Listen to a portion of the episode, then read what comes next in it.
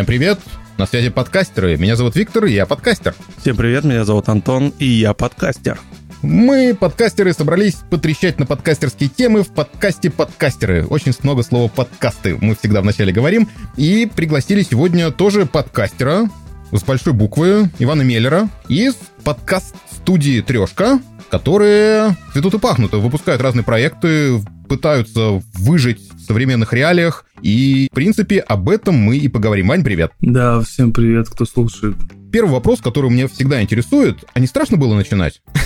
И вообще, как вы начали, как идея пришла, интересно. Да, хороший вопрос. Изначально я начал записывать подкаст не о дизайне. И тогда, ну, у меня там было очень мало подписчиков, но у меня был YouTube-канал, я тогда брал интервью. Потом открыл для себя, в общем-то, мир подкастов, и мне показалось, что подкасты делать будет проще, и как-то поинтереснее можно монтировать это все, потому что монтаж видео — это нужен хороший продакшн, дорогой продакшн, на который нужно много денег, а записывать аудио, ну, мне показалось немножко проще. Ну, всем так показалось, на самом деле.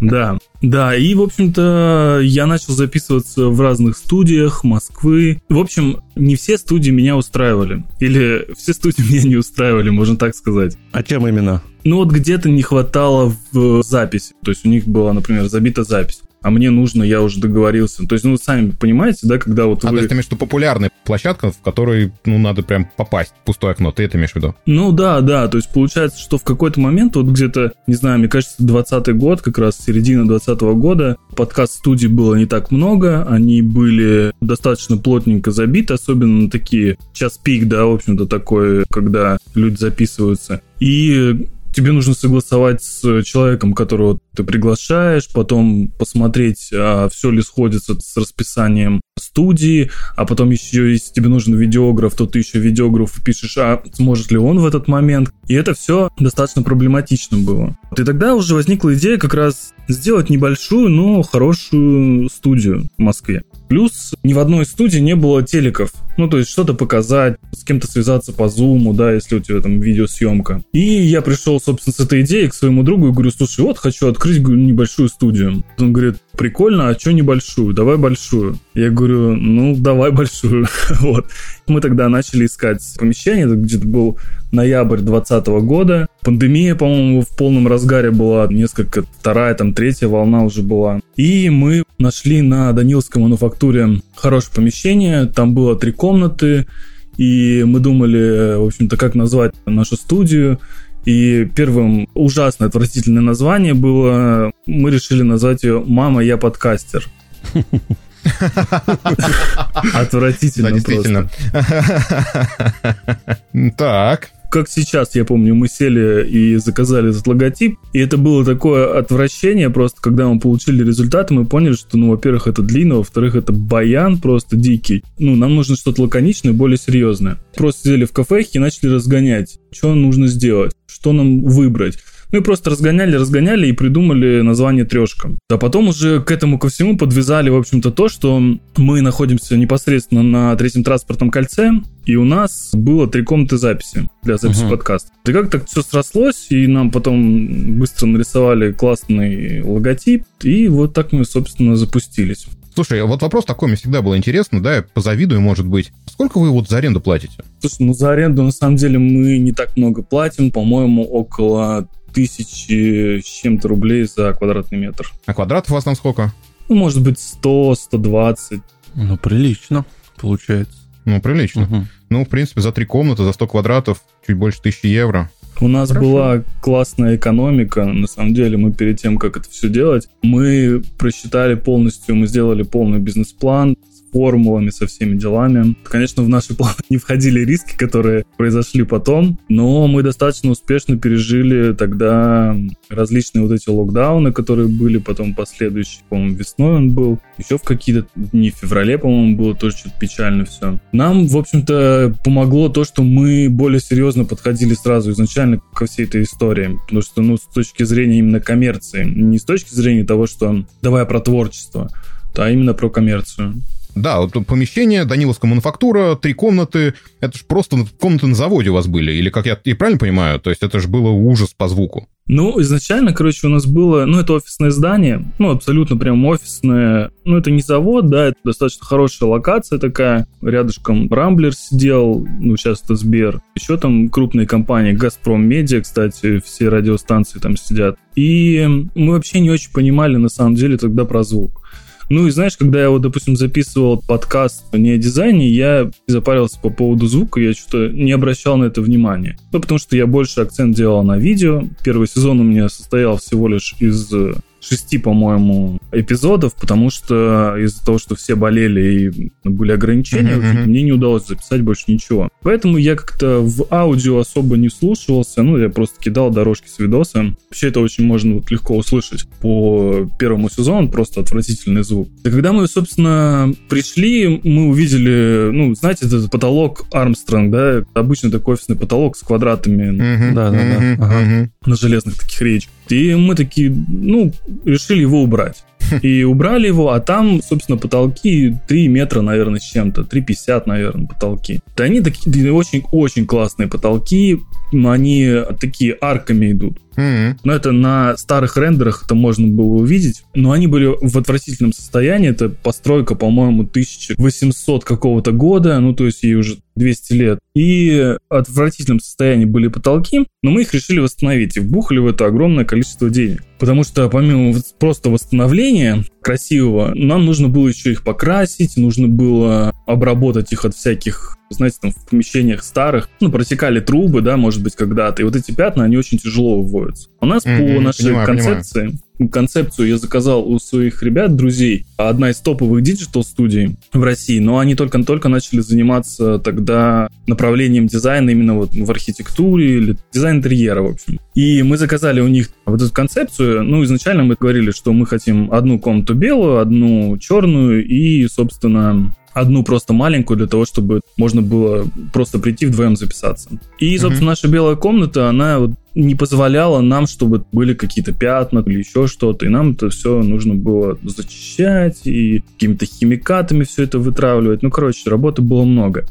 И когда мы сделали ремонт, а он длился у нас, наверное, месяца три, ну, потому что 100 квадратов, достаточно много всего делать, плюс у нас все, что мы заказывали, не продавалось в магазинах. Ну, то есть этого нет вообще на рынке, по сути, и нам приходилось все вести откуда-то заказывать, то есть ждать месяцами. Вот, допустим, наш пол, который нам мы выбрали, сейчас не знаю, вряд ли кто-то знает, это мармолиум. Не, я не знаю.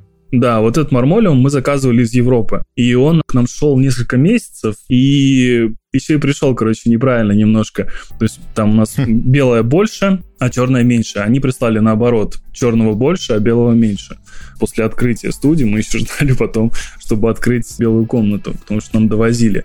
В общем-то, и после того, как мы все сделали, мы пошли, купили самый такой простой набор оборудования, да, который может быть. Это вот рот подкастер, подкастер рот и так далее. Ну, все вот эти вот uh-huh. наименования. Мы их купили, поставили, начали записываться и поняли, что мы жестко облажались вообще по звуку. Но мы не понимали, как его можно безболезненно исправить. Это из-за помещения, да? Косяк именно. Да, да, да. Потолки отреставрированы, свет стоит, все, все стоит, все так хорошо.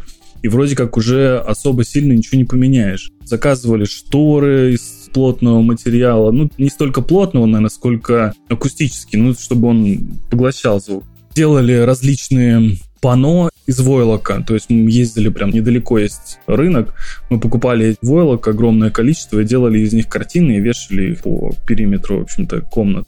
поняли, что и даже это нас не спасет, и нам по-любому нужно делать потолки. У нас изначально было два звукорежиссера, и один из них прям хорошо понимал в звуке, не в том плане, что как записывать и как обрабатывать, да, как это должно звучать, ну, то есть в идеале, то есть что нужно сделать. И он нам посоветовал обратиться в компанию и заказать звукопоглощающие панели на потолок. Но с этим тоже была довольно-таки очень странная история. Те, кто знает, кто сталкивался, не помню, как называются они, бафы называются или как-то так они называются на потолок, которые подвешиваются. В России их было не так много. Ну, то есть в большом количестве их достать не получится, их нужно было бы заказывать, и стоило бы это, ну, какой-то супер космос денег. Прям очень-очень много денег это стоило. И мы заказали достаточно простой материал, уже не подскажу, как называется, но если кому-то будет нужно, наверное, контакты могу найти. Мы заказали материал, и мы сами сделали так сказать, дизайн нашего потолка и собрали металлические конструкции, куда всунули вот эти вот звукопоглощающие панели и увесили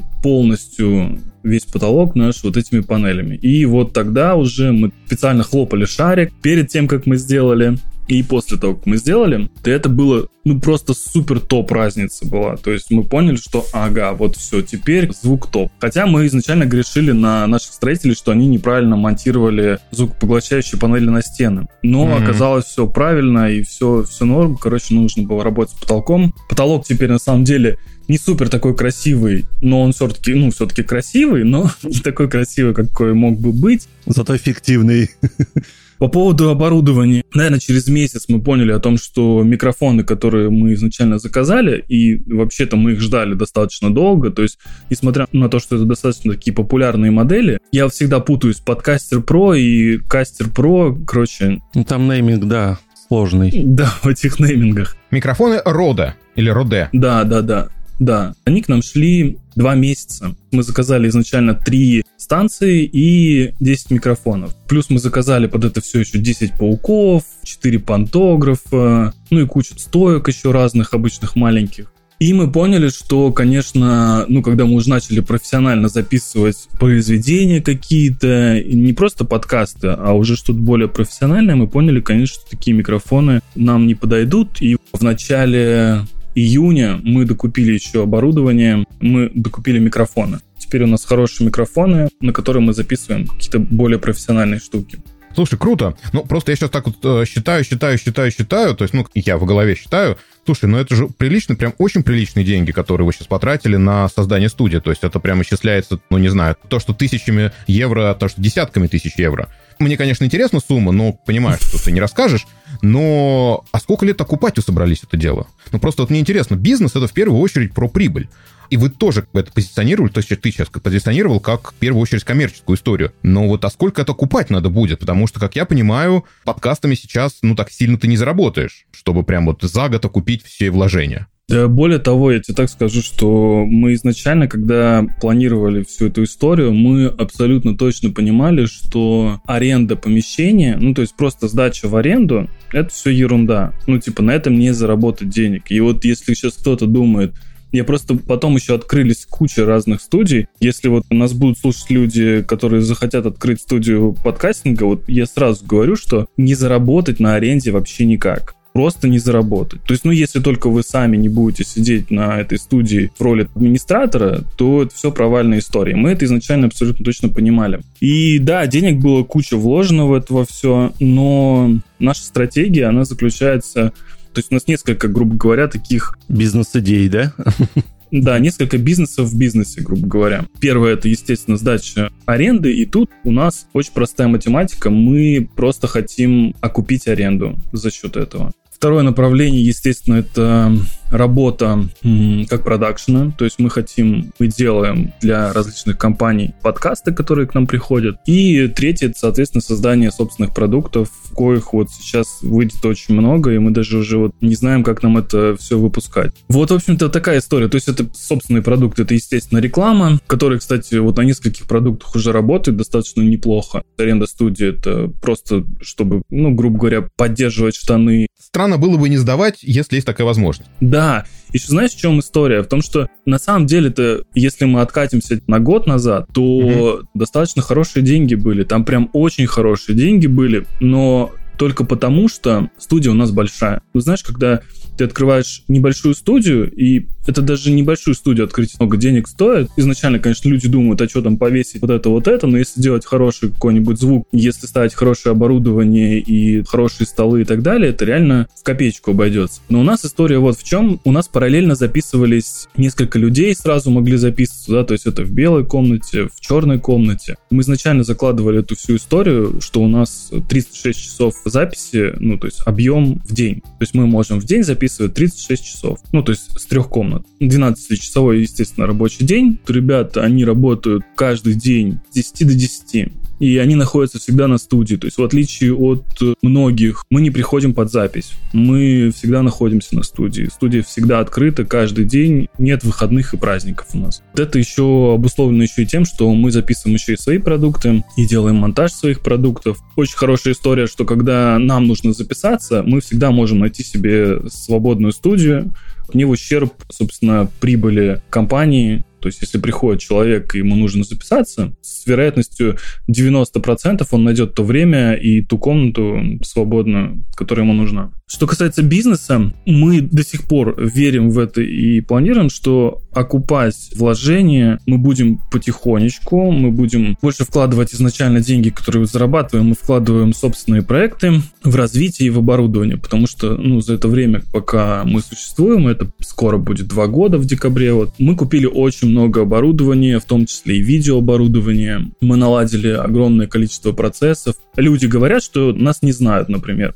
Но нас это вообще нисколько не смущает, потому что изначально первое время, которое было, когда работала студия, мы же вообще не делали ничего ни для кого практически. То есть у нас был один только проект, который мы делали, потому что я и, собственно, мой партнер по бизнесу Ярослав, у нас не было ни продакшена, ничего. То есть мы только учились. Мы учились, потому что мы работали еще на других работах, мы отлаживали процессы, мы смотрели и делали аудиомонтажи, джинглы и прочее просто для людей, которые к нам приходили. У нас не было времени заниматься продакшеном. Ты прям mm-hmm. мой вопрос предугадал. Хотел спросить, как вы продвигались вначале. Да, мы никак не продвигались, мы создали сайт, мы, кстати, вот обновили сайт буквально недавно. Там уже мы выложили как раз-таки работы и все прочее. Мы как продакшн-то, по сути, начали работать с мая месяца. Больше 10 коммерческих проектов. Хм, забавно. 10 проектов, ты имеешь в виду прям 10 отдельных подкастов, которые вы сейчас ведете? Смотри, 10 коммерческих проектов — это проекты, которые к нам пришли и заказали. Ну, заказали именно что, подкасты? Ну да, там и подкасты, мы все это в одну историю делаем, потому что, ну, то есть для нас аудиоконтент та же самая история, что подкасты, что аудиоконтент записывать. То есть если вот мы говорим, например, про работу с э, МТС и Гоголь-центром, там 12 отдельных рассказов разных, такие типа аудиоспектакли мы записывали. Угу, угу. Это считается один проект. Да, мы считаем это как за один проект. Также мы записывали и делали саунд-дизайн еще многим-многим. Ну, там очень много подкастов, наверное, штук 5. 5 аудиоспектаклей, примерно так. Ну, то есть, ну, эти аудиоспектакли, они не такие, не часовые, да, то есть много серий очень, много часов, это все. Не, просто в данном случае это так получается, что вот вы полтора года, по сути своей, занимались обучением, при этом вкладывая деньги немаленькие в студию, и после этого начали уже работать и продвигаться. Как понимаешь, сейчас запустили подкаст, как называется, «За сценой». На мой взгляд, странное название, но тем не менее. Соответственно, продвигаетесь в том числе среди подкаст-тусовки. У нас с продвижением конкретно продуктов как будто специально это тормозим. Хотим, например, «За сценой» мы вообще никак, по сути, не продвигали, кроме того, что вот скинули это в чат, и где-то, может быть, в нашей инсте как-то продвигали. У нас нет сейчас задачи продвигать контент, потому что на продвижение контента нужно тратить деньги. Ну, это да. Да, деньги мы сейчас планируем вкладывать в проекты, которые сейчас будут выходить, собственные проекты. И на их примере уже, то есть у нас есть флагманские некоторые проекты, которые вот мы сейчас хотим выпустить, и, наверное, в них мы будем вкладывать деньги, и в их продвижение будем вкладывать деньги.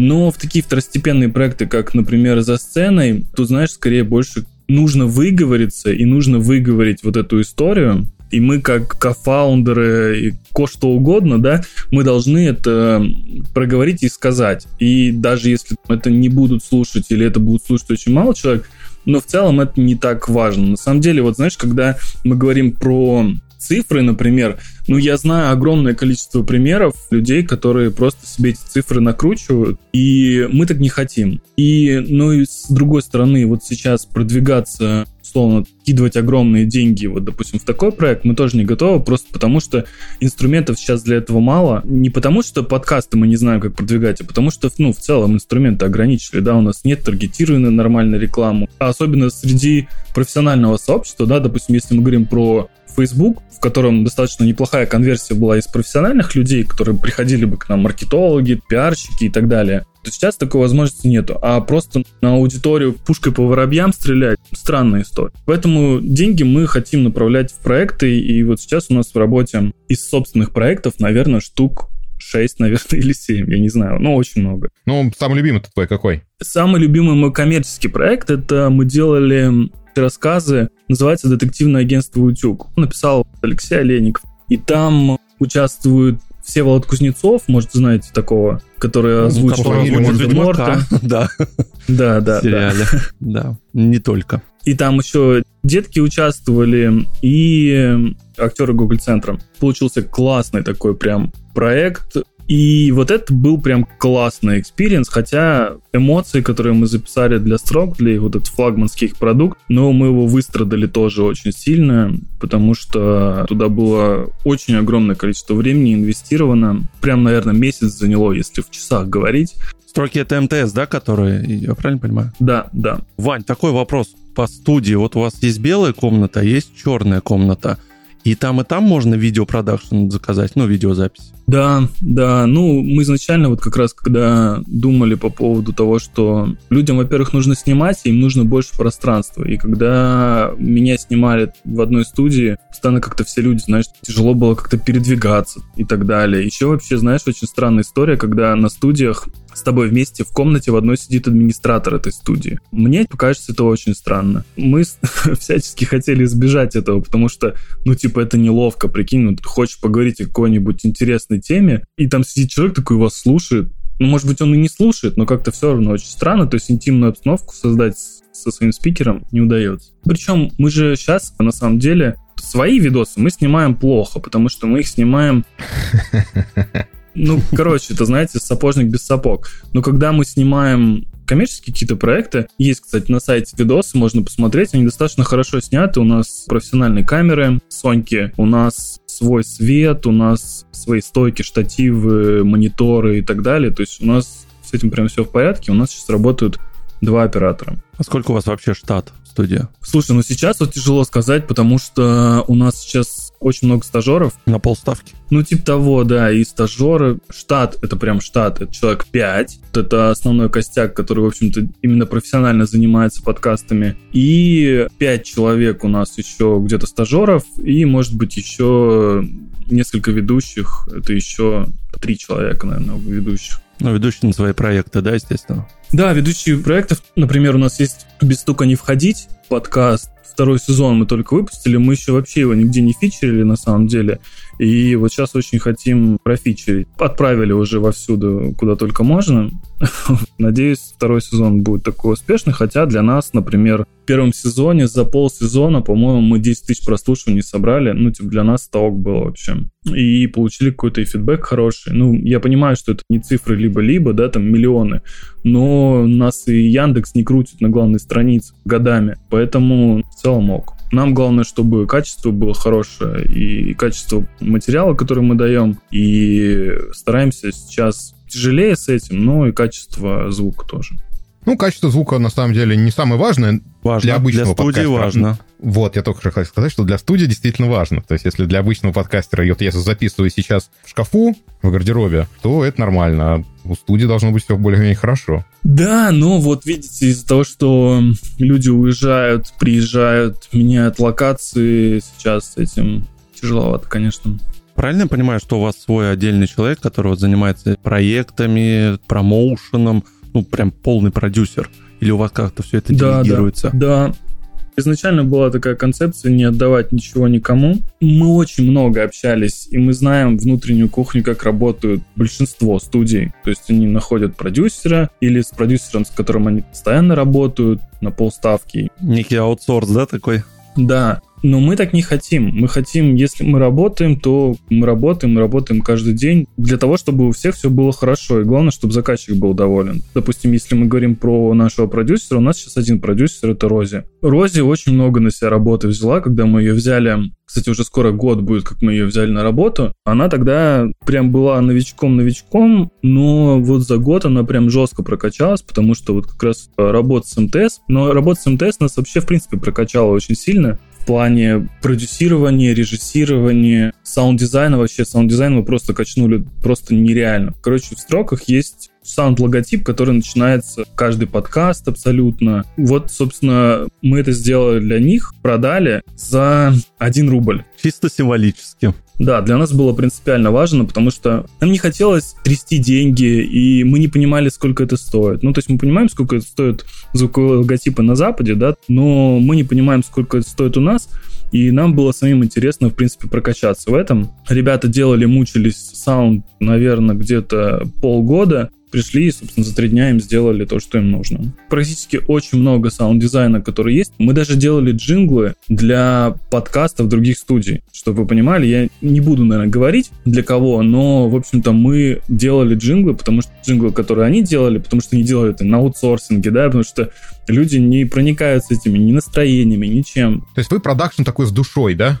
Можно сказать, знаешь, как проще? Наверное, не с душой, а более профессионально. Ты знаешь, когда, допустим, приходишь на проект, работаешь и уходишь, ну, как будто бы ты не постоянно этим занимаешься. А когда ребята этим постоянно занимаются, когда они живут этим, если ты филолог, да, и ты практикующий филолог, тебе не всегда нужно заглядывать в Википедию по поводу какого-нибудь заумного слова. А если ты просто филолог, который закончил университет, то, скорее всего, через пять лет уже тебе нужна будет Википедия, потому что ты просто будешь не в теме. Ну, я на самом деле немножко не согласен, потому что ты, если ты работаешь на аутсорсе, один сам на себя, то в любом случае ты работаешь много, ты можешь также профессионально подходить к делу, а вот вы именно делаете это так, чтобы вот проникаетесь проектом. То есть неформальный вы проект. Может быть, да. Может быть, просто потому что мы стараемся плотно взаимодействовать именно с заказчиком, потому что нам очень важно, чтобы им хорошо было.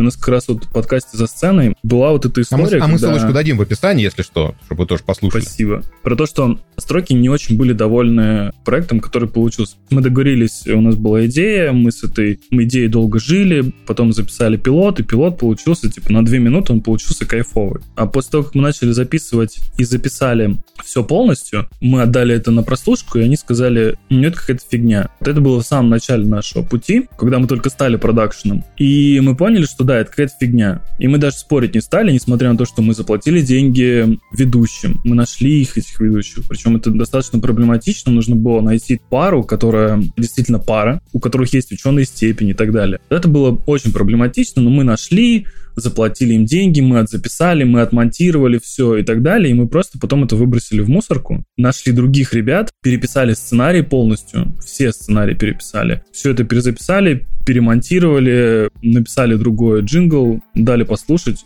Ребята такие говорят, вау, это просто космос. Мы такие, кайф, нам тоже нравится. Поэтому вот примерно так мы и работаем. Даже когда у нас есть какие-то бюджеты, ну, то есть мы не стараемся сейчас, по крайней мере, на этом заработать, мы стараемся больше сделать сейчас хорошего для того, чтобы нас могли запомнить, потом сказать, а, это вот эти чуваки делали вот такой классный саунд, и нам сейчас нужен классный саунд, мы пойдем туда, например. Или эти ребята могут классно делать аудиоспектакли, мы пойдем к ним. Ну, или записывают подкасты о дизайне, да, вот, допустим, мы записываем уже сколько, 38 серий мы записали подкастов не о дизайне, 32 из которых мы записали на студии, на трешке, это было сделано монтажерами трешки, Денисом Соколовым, просто вообще нереальный чувак на самом деле которому даже не нужны тайм-коды для того, чтобы это все делать, потому что он сейчас уже, ну, типа, настолько уже сам понимает во многих подкастах, которые делает, которые ведет, что ему даже не нужно присылать тайм-коды для того, чтобы он вырезал оттуда какую-то ерунду, которая не нужна. Слушай, давай под конец расскажи, пожалуйста, о планах на будущее. Ну, кроме тех шести проектов, которые у вас сейчас в работе. Будущее, я имею в виду, чуть подальше куда-то заглянуть. Порабощение Москвы, знаю, закрытие всех, это с монополистом, я не знаю, что. Какие у вас планы наполеоновские? Да, мы себя всегда позиционируем позиционировали очень просто. Есть либо-либо. Грубо говоря, мы считаем, что либо-либо это HBO, типа русское HBO, условно. Есть мы, и мы — это Netflix. И мы не хотим никак пересекаться с ними, но при этом, при всем, мы тоже хотим делать иногда что-то вот... Крутой контент. Да, и, ну мы это делаем по факту. Просто для кого-то важны цифры на площадках, на Яндексе и так далее. Если люди зайдут за хорошим контентом и послушают, например, то, что делали мы, сейчас в данный момент, к сожалению, это можно послушать только на строках. Впоследствии, кстати, «Любовь по классике», про подкаст, который мы делали, его можно будет послушать уже на разных площадках. Пока только на строках. Если кто-то захочет вот зайти на строки и послушать то, что мы делали, а почти все подкасты, кроме подкастов либо-либо, делали практически мы, либо техническую часть, либо саунд-дизайн, либо полностью подкаст. Поэтому можно вот зайти послушать реально качественный, классный контент. Причем это, кстати, можно сделать абсолютно бесплатно, потому что за то, что там есть аудио, они не требуют платы никакой. По поводу дальнейших планов, ну вот у нас сейчас идет свои проекты, я даже не буду, наверное, сейчас про них рассказывать, потому что мы ведем переговоры с одной компанией, которая хочет с нами вместе выпускать это, причем большое количество подкастов, которые у нас уже готовы, которые у нас уже просто лежат и ждут для того, чтобы их выпустить. Это больше будет шоу. Различных шоу мы хотим меньше разговорного выпускать, хотя разговорный тоже будем выпускать, но мы хотим больше шоу и больше коммерции, корпоративные подкасты мы хотим выпускать и, в принципе, работать с корпорациями, с какими-то. Возможно, будем делать какой-то упор на digital, то есть это дизайн, IT-технологии какие-то и так далее. Были ли какие-нибудь факапы? Есть ли у вас хейтеры, мне интересно, немножко дегтя так.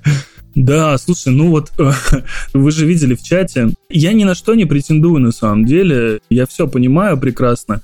С одной стороны, я понимаю, что есть какая-то тусовка, и мы в эту тусовку, наверное, не входим никак. Но, может быть, потому что сами не хотим в эту тусовку входить. Может быть, потому что тусовка нас не принимает, потому что мы более коммерческие. Ну, типа, сейчас же это все на творчестве работает, как будто бы это так позиционируется. Да, энтузиазм голый, ага. Голый, голый. Причем, знаешь, настолько голый, что мы когда узнали, сколько стоит заказать в студиях подкаст, просто разговорный, мы настолько охренели, простите меня за выражение, сколько люди брали за работу и какая эта работа в итоге получалась. Мы просто охренели. Мы такие, а, это вы за творчество тут качаете? Вот вы делаете вот говно вот такое, и вы за это берете оверпрайсы такие, просто оверпрайс. Окей, ладно, дружить не хотите? Мы не настаиваем. Про факапы, да вот, буквально недавно, это просто капец был вообще просто капец. Пришли к нам люди. Все же считают своих гостей очень серьезными, да, их тяжело вытащить, тяжело с ними договориться, то есть второй раз записать тяжело тоже. Это ты сейчас историю про флешку рассказываешь, да? Да, у истории про флешку есть продолжение. Я сейчас просто, да, сейчас расскажу. В одном из эпизодов ребята очень подробно у себя в подкасте за сценой рассказывают историю прям серьезного факапа. Поэтому, если что, послушайте. Вкратце, флешка навернулась. Давай, продолжение. Но все закончилось хорошо. флешка навернулась. Но тут еще возникла вот какая ситуация. Прошел, не знаю, сколько, месяц, наверное, уже. Эта флешка, кстати, она стоит, ее можно посмотреть в разобранном виде. Она у нас в рамочке стоит на студии. Прикольно. Музейный экспонат. Да, поле чудес. Самая дорогая флешка в моей жизни вообще, на самом деле. Самое, что интересное. Ну, во-первых, меня поймут, наверное, студии, у которых случаются факапы по записям. Потому что вот это вот род подкастер про, или, простите, если ошибусь, или кастер про, ну, короче. Вот эта система, она вообще супер нестабильная. Ну, прям от слова совсем. Мы знаем такие моменты, когда в других студиях там даже это в отзывах можно почитать к ним, что у них вот случались такие факапы, и они не знали, как это вытащить, они не знали, что с этим делать, они просто затирали флешки, условно, типа, ничего не получилось. У нас такого, конечно, не было, потому что мы всегда за... Если клиент пришел, мы должны вот до конца отстаивать это все. Вот с этими же людьми тут недавно приходит письмо. От этих же людей прошло 30 дней уже, наверное, с момента их записи еще одной. Они к нам приходят и говорят, ребята, а у нас 15 минут видеозаписи пропало. И мы такие, это уже другая запись. Мы такие, представляете, да, у людей сначала, короче, слетело аудио, А сейчас видео, да-да-да-да-да. Да, а сейчас видео слетело. То мы восстановили, да, потратили кучу денег, времени и так далее. Мы все сделали, грубо говоря, закрыли, да, вопрос. Причем там дали еще, не знаю, давали мы что-то в подарок или нет, я уже не помню. Ну, наверное, часов каких-то там накинули в подарок. И тут говорят, а у нас нет 15 минут видео. То есть они записывались 3 часа, но первых 15 минут нет. Ну и нет на всех трех камерах. Связано это с тем, что, короче, есть такая консоль, типа, в которую пишутся все камеры. Под DaVinci она. И, собственно, все три камеры, короче, какой-то факап случился, и вот эти 15 минут не записались. То есть все остальные 3 часа записались, а эти 15 минут не записались. Ну и что в итоге? Вот мы сейчас записываем из-за 15 минут, которые мы факапнули, мы дали 2 часа видеосъемки и аудио аренды студии бесплатно для того, чтобы ребята записали тот отрывок, который должен был быть там, и записали еще новый проект. Mm-hmm, прикольно. Ну, вот это вот называется клиентоориентированность. Да, спасибо тебе огромное, что присоединился к нам, потрещать за подкастерские темы. Нам всегда было интересно, как работают студии. Вот ты немножечко рассказал, как у вас все там происходит. Мы с Антоном желаем удачи во всех начинаниях, чтобы все получилось и не было никаких форс-мажоров, которые от нас не зависят. Вот так вот. Вот такое вот длинное пожелание. Спасибо.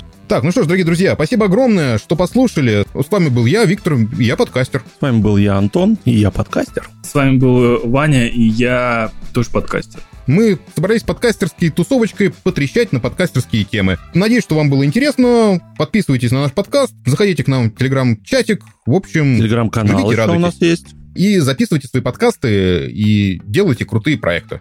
Вот так вот. Все, пока-пока. Пока. -пока. пока.